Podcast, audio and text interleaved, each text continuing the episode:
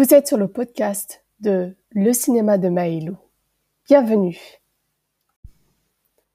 May the 4th be with you, ou traduit littéralement que le 4 mai soit avec toi.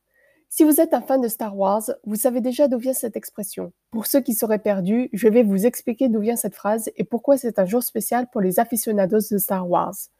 May the Fourth be with you est une réinterprétation de la phrase May the Force be with you en version originale, que la force soit avec toi en version française. Cette phrase est prononcée par les Jedi, ces chevaliers de l'espace qui combattent pour la justice et la paix dans la galaxie. Elle est généralement prononcée pour donner de la chance à un Jedi avant une grande épreuve. Vous comprenez maintenant pourquoi cette phrase est importante dans l'univers de Star Wars. Mais vous me demanderez, pourquoi cette phrase a été créée? Comment est-il devenu un tel phénomène repris autour du globe? J'ai recherché l'origine exacte de cette phrase et cela m'a étonné. La première mention de cette phrase n'est pas d'ordre cinéphile mais politique. En effet, lorsque Margaret Thatcher, ancienne Première ministre du Royaume-Uni, a pris ses fonctions le 4 mai 1979, son parti a fait publier dans le London Evening News May the Fourth be with you pour lui souhaiter bon courage pour la durée de son mandat. Notons que le premier film Star Wars épisode 4 Un nouvel espoir est sorti en 1977. Coïncidence? On peut se poser la question. Mais revenons à nos moutons, ou plutôt à nos Jedi. La première commémoration du 4 mai, donc le Star Wars Day, remonte à 2011 à Toronto, Canada.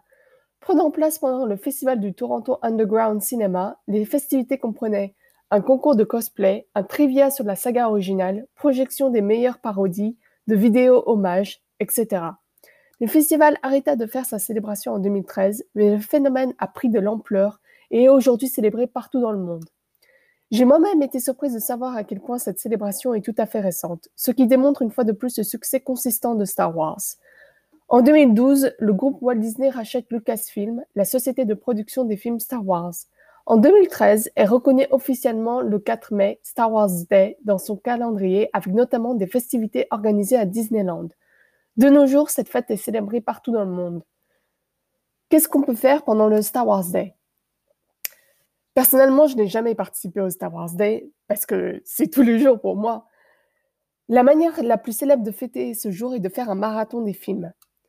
C'était marrant au début, mais maintenant c'est une affaire sérieuse puisqu'on compte 9 films dans la saga Star Wars, 11 si vous ajoutez les films spin-off. Vous ne me croyez pas? Voici la liste des films. Épisode 1, La menace fantôme. Épisode 2, L'attaque des clones. Épisode 3, La revanche des Sith. Solo, A Star Wars Story. Rogue One. Épisode 4, Un nouvel espoir. Épisode 5, L'Empire contre-attaque.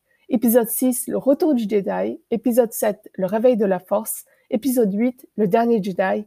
Et enfin, épisode 9, L'avènement de Skywalker. Est-ce que vous allez faire le Star Wars Day?